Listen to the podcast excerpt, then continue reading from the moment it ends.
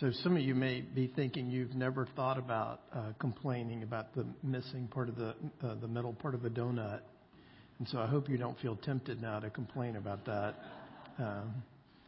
because um, it's like, wait, you mean yeah, it's missing? I could complain about that. So um, so we're, we're uh, it, just a thing to kind of put today in context. Um, if you grew up in a Lutheran, Catholic, Episcopal background, then you know that uh, today is All Saints Day. Um, and you may be thinking, well, what does that have to do with anything? It's the day after Halloween, and um, uh, or you may think it's kind of the thing that we, in our tradition, you know, yesterday we call it Reformation Day, although that's kind of a made-up thing, really. Um, the early church uh, declared All Saints' Day on November 1st for an important reason.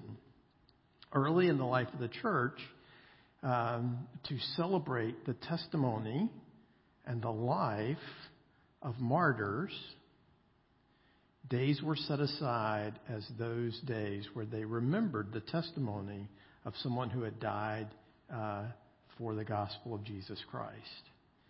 After a while, it got to be so many, they ran out of days. And so they just have one day in which now uh, we remember that. Now, I tell you that because we're about to read about a man who is in prison who will eventually be martyred. Uh, but I also tell you that in, um, to put in context the experience that we have right now, today, in our country, um, in uh, preparation for an election. Um, and what I hope we, we can do today is kind of think a little more deeply and a little more clearly about uh, what joy really is, how it uh, uh, is um, a non negotiable for the Church of Jesus Christ, uh, even in the face of uh, really difficult, challenging circumstances. So, so in light of that, uh, let me um, pray, and then I'll read to you uh, Philippians uh, 1 15 through 18. But first, let's pray. Lord, we come to you today uh, thanking you for the fact that we've been reminded about how good you are. Frankly, uh, we uh, many of us would acknowledge that you're good, and it just doesn't matter that much uh, because we would trade your goodness maybe for some comfort or some victory or something that might come our way.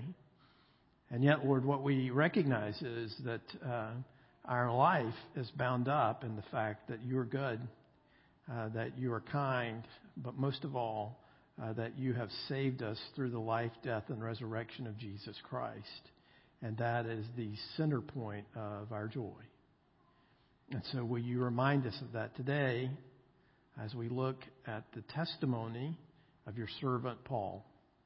We ask this in the name of the Father, Son, and Holy Spirit. Amen. So, uh, Philippians 1 15 through 18, the text is in the bulletin, also up on the screens behind me. Uh, this is God's word, and we should hear it and respond to it as such this morning. Some indeed preach Christ from envy and rivalry, but others from goodwill. The latter do it out of love, knowing that I am put here for the defense of the gospel. The former proclaim Christ out of selfish ambition, not, sincere, not, not sincerely, but thinking to afflict me in my imprisonment. What then? Only that in every way, whether in pretense or in truth, Christ is proclaimed. In that I rejoice. Yes, and I will rejoice. Uh, so this is a pretty challenging passage. In fact, in many ways, this may be one of the most challenging passages in the whole book of uh, Philippians. Because remember, what we what we have here is Paul being imprisoned, and he is imprisoned in a house, probably in Rome, 24 hours a day, seven days a week. He is chained to a Roman soldier. That's his life, right? Uh, and his future is certainly uncer- is, uh, uncertain. He doesn't know what may happen to him. He is likely to face a, uh, uh a martyr's death. And yet here he is, in the midst of this, he can say that he rejoices uh, in the fact that the gospel is going forth. We, as we looked at last week, he was rejoicing in the fact that his imprisonment had resulted in the gospel penetrating even uh, the, the, the household of Caesar, right? Now, the, the thing that's profound about this, and the thing that is, uh, is so interesting to me about this, is not only does he have a joy in that, which I think I can kind of understand, he even takes joy in the people who hate him proclaiming the gospel.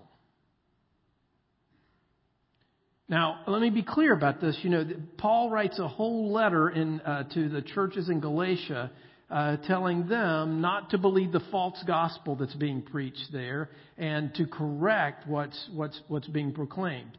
In this case, he doesn't say that these people are, are proclaiming a false gospel. No, the gospel's going forth.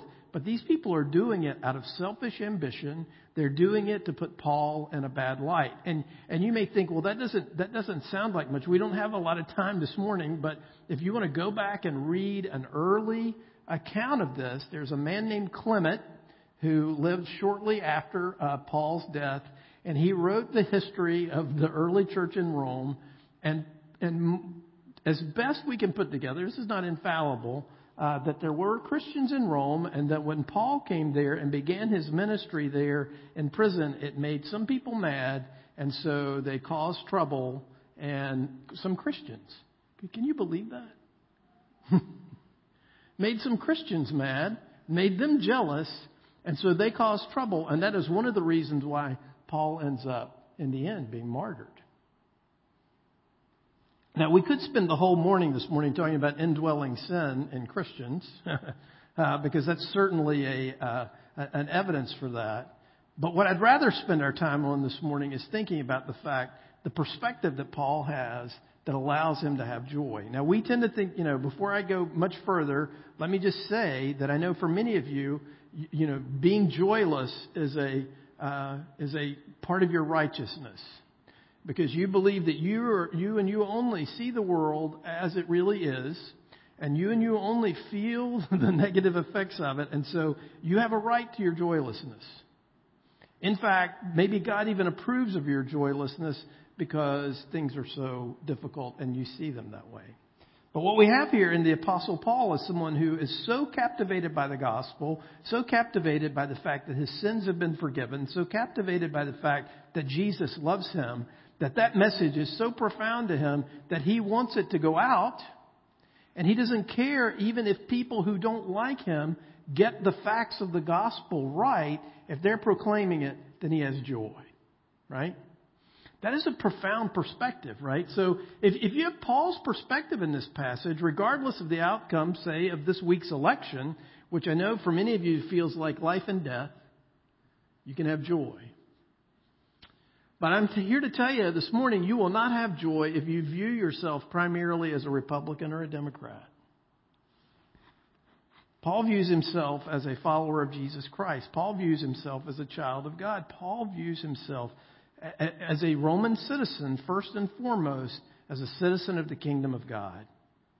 And that can't change. Nothing, nothing can, can, can eliminate that. And so as a result of that, his joy is not rooted in the, the things that happen to him. Now, you know, we, you need to vote this week and you need to think about how you're going to vote and you need to vote in a way that, that is good with your conscience and, and good before the Lord and that sort of thing. But I'm here to tell you today on Wednesday or Thursday or Friday or December 27th, whenever this thing is over,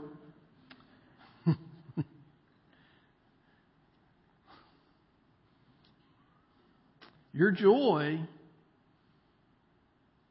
is found somewhere else.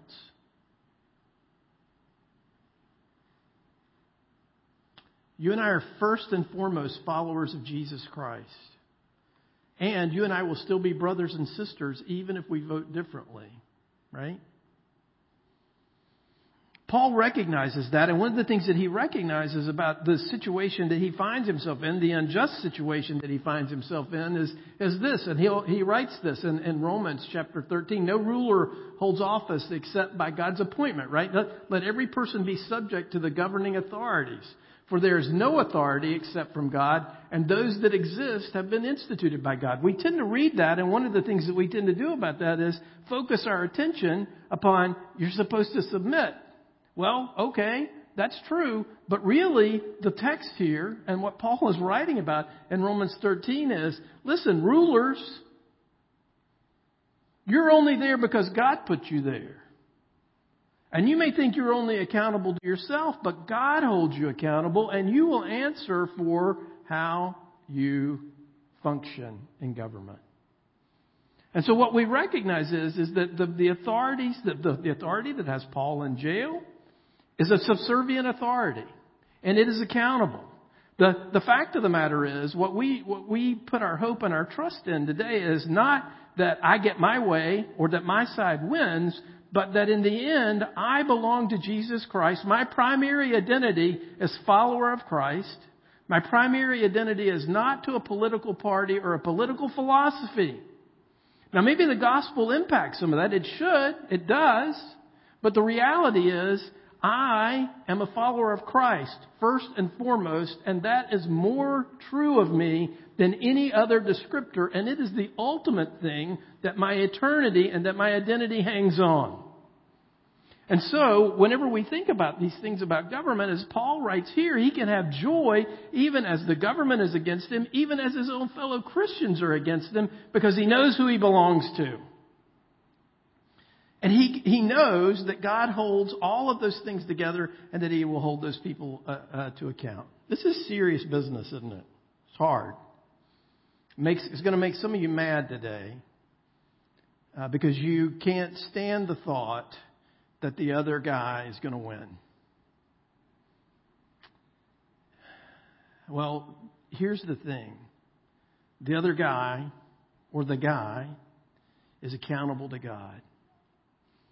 And God's accountability is much truer, clearer, better than the weak accountability that we have. In our family, we have a joke. Um, uh, that uh, you know we Jesus loves everybody, but we're his favorites. it's a joke, okay? You can laugh at that. Uh, we're his favorites, and the way that uh, manifests itself is if if you shortchange us, if you do us wrong, you're going to pay for it. God just loves us so much that you know when you do wrong by us, He's going to make sure that you feel it. We we laugh about this. Um, we have a we have a funny thing. We have a, a, a flag that we fly outside of our house some days. It has an S on it, and the big question is, what does the S stand for? Well, the S stands for don't mess with the Shelbys. You know, short people have these things kind of going on. Little people, you know, we like we like to think of ourselves as we're bigger. We're terriers, right? We we think we're the biggest dog on the block, but we're actually the smallest. Well, it just it, it was this came to fruition in our family recently because where my daughter works, we were uh, uh, Marty and I went there a few weeks ago, and while we were there, we ordered some food, and it didn't come, and it didn't come, and it didn't come. And uh, I heard the owner say to the, somebody in the kitchen, "That's Maddie's mom and dad, and they're members of the club, and they've been waiting 20 minutes." and you haven't gotten Mr. Shelby his cheeseburger yet. You don't ever want to be the guy who hasn't gotten Mr. Shelby his cheeseburger yet. right? Well, he delayed even further. Because Mr. Shelby's cheeseburger apparently didn't matter to him. Little did he know it must have mattered to the Lord because he doesn't work there anymore. right? Now, I use that as a stupid joke to help you get a, a handle on this. Listen, listen. When we are confronted with unrighteousness, we should, we should speak out against it and we should address it. But in the end, we know that God addresses it. That God holds those in authority to account. And we can entrust ourselves and those in authority as we submit. The reason why we can submit to authority is because we know that that authority is ultimately held accountable by the Lord Jesus Christ. And Jesus is Lord. Not Caesar, not the president, not the governor, not the Supreme Court.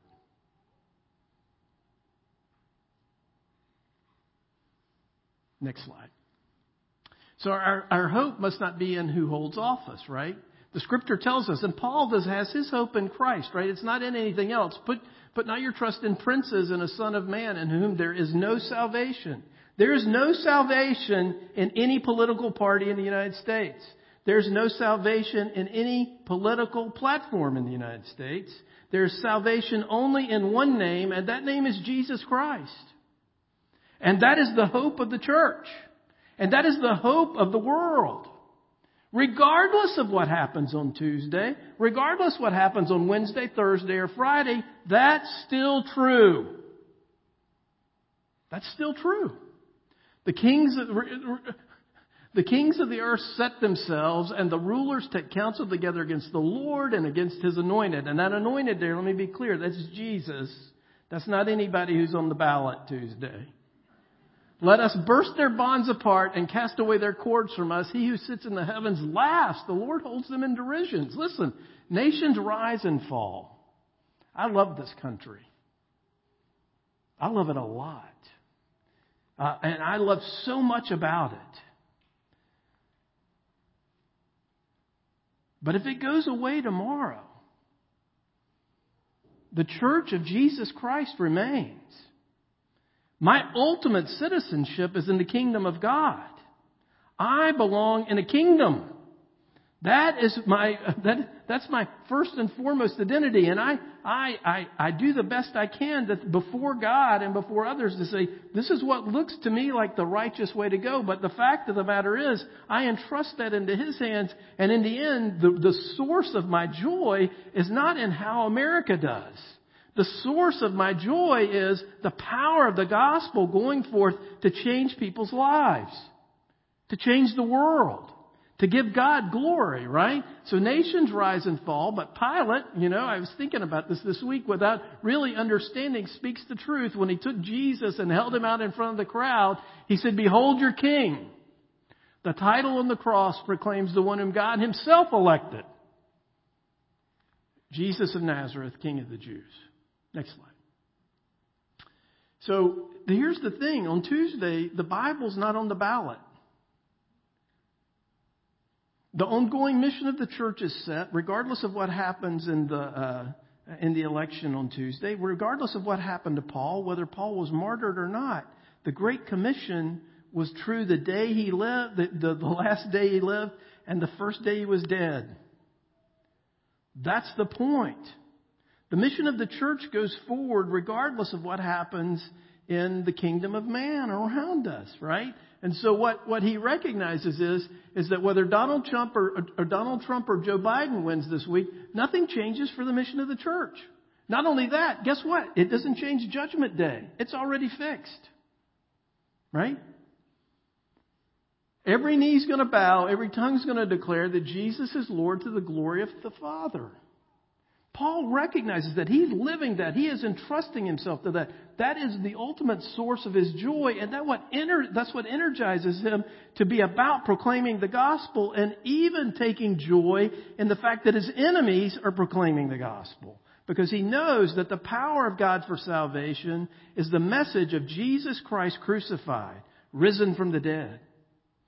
And so what, what we recognize is, is that regardless of whether it's a Republican, a Democrat, a socialist, or whatever, the fact of the matter is the Church of Jesus Christ has the same mission. Go make disciples of the nations, teaching them all that I have commanded you. Because He's with us. He's for us. And that is the heart of His concern is that the mission of the church goes forward. Paul is bearing witness to that to us. That regardless of the unrighteousness around him, and, and, regardless even of the unrighteousness of the state and the unrighteousness of the church, the point is that the gospel goes forward. Because that's what Jesus has told us to do. That's what He's empowered us to do. That's, that's where He gets the most glory, right? So how do I get this perspective? Well, when we look at Paul in jail and, and, and suffering, we think, you know what? That joy is fake. Or uh, that joy is, you know, where, where does, where does lament f- fall into this? Paul had plenty of things to lament. He had terrible health. He had relational difficulties. He was beaten. He was shipwrecked. All these terrible things happened to him. And yet, because his identity and the thing that mattered the most to him was the proclamation of the gospel of Jesus Christ, he could say in good conscience to us, to the church at Philippi, that he had joy and that he would continue to rejoice because that was true. Right? His life is, is, is, even under threat in part because of the preaching of bad Christians, or at least people who know and can articulate the facts of the gospel. But he is willing to say, I am losing, but the gospel is gaining. That is, that, that, that is a compelling vision of the thing that uh, I think drove the early church. Is that the gospel was so compelling to people that they certainly would die for it, but you know, more than that, they would live for it.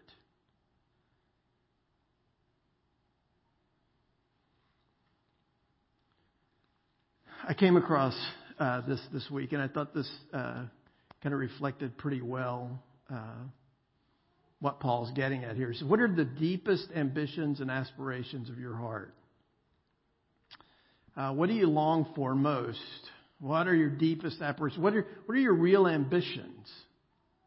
What does your heart most ache for? I would venture to say, I know most of you, and I know uh, many of you very well. And I know the aches of your heart are often for things that are very good,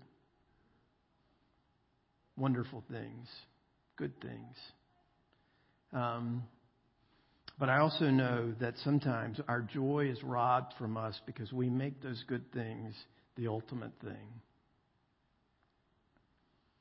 I love this quote because he says, if you tether your ambitions to your own comforts, because Paul is tethered. Paul is tethered by a chain 24 hours a day, seven days a week to a Roman soldier. When he, as I said Sunday, when he goes to the bathroom, when he bathes, when he eats, he's never alone. He's always chained. But that chain is nothing compared to the chain that he is tethered to another. He is tethered with a chain of love and grace and power forged in the blood of Jesus Christ to Jesus Christ, and that chain can never be broken. And that chain is the secret of his freedom. And that tethering to Jesus Christ is the secret of his joy.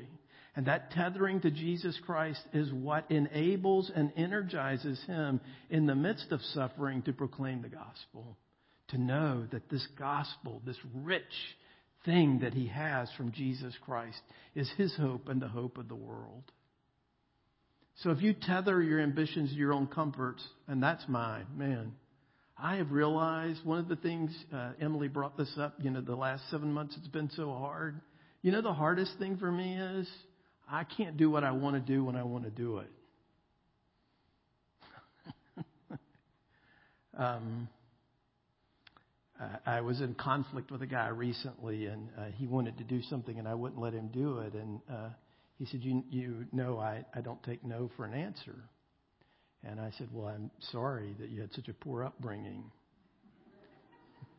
because because that's what your mama is supposed to do is tell you no, right? and you're you're supposed to hear that and and and obey that. Well, uh, the the the fact is the uh, uh, uh, Uh, uh, uh, the truth of the matter is, I uh, tether my deepest hopes, my deepest aspirations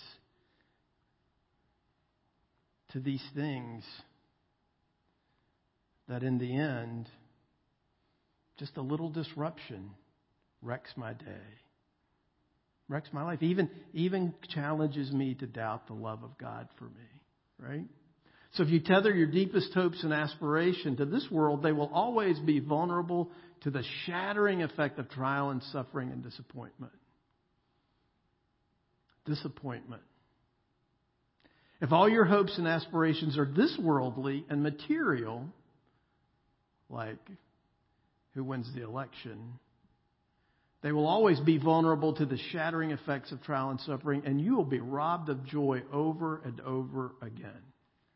And you know, this is one of the things that I experience is, you know, I read this and I think about this. What typically happens to me is I set my hope on something. I tether my hope on it. I tether my identity to it. And then when it disappoints me, I think, whoo, you know, I learned that lesson. I won't do that again until I find the next shiny thing that looks like, oh, that is going to fulfill me. That is going to bring me everything I want. So I tether to that until it's shattered.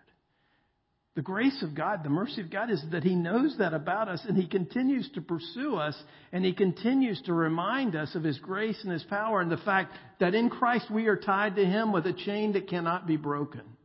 Paul has fixed his joy to the honor of the name of Christ so that no matter his circumstances, God is at work at them all. He knows that. So that the name of Jesus might always be made much of. He has therefore an unshakable foundation for joy. Next slide, please, Clara. So, wed your hopes and your joys, not your circumstances.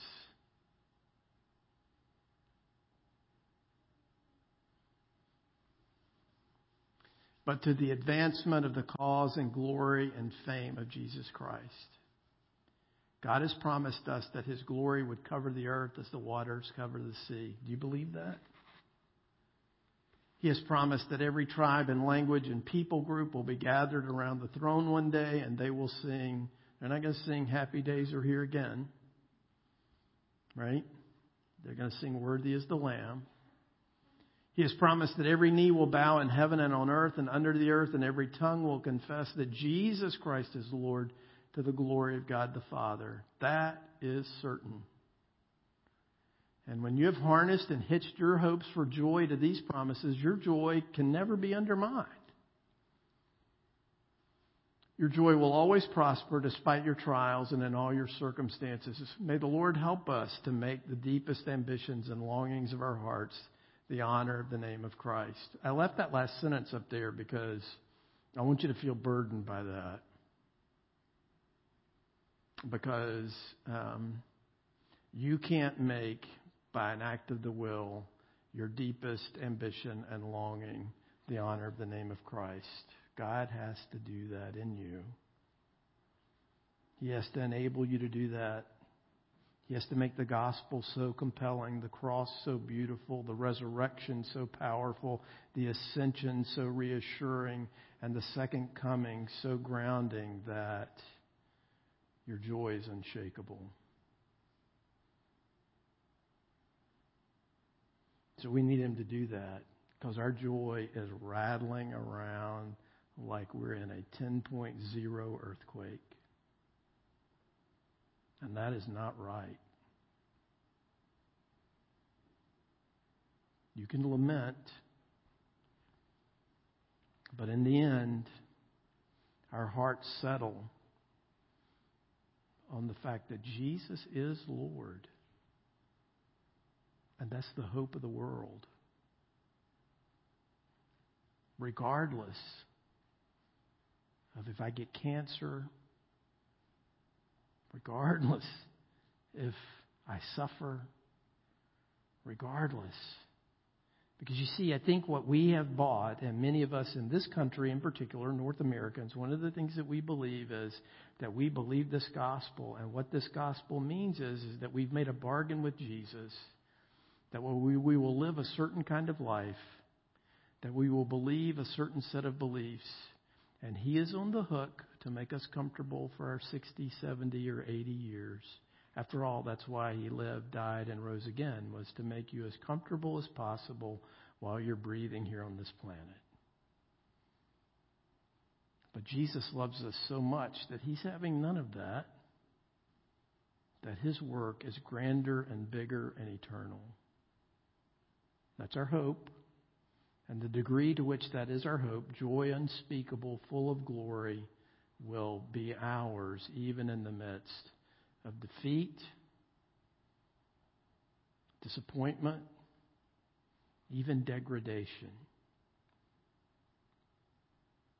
Because being chained to a Roman soldier, or worse, cannot change the fact that in Christ I am chained to love, to grace, to power, to eternal life.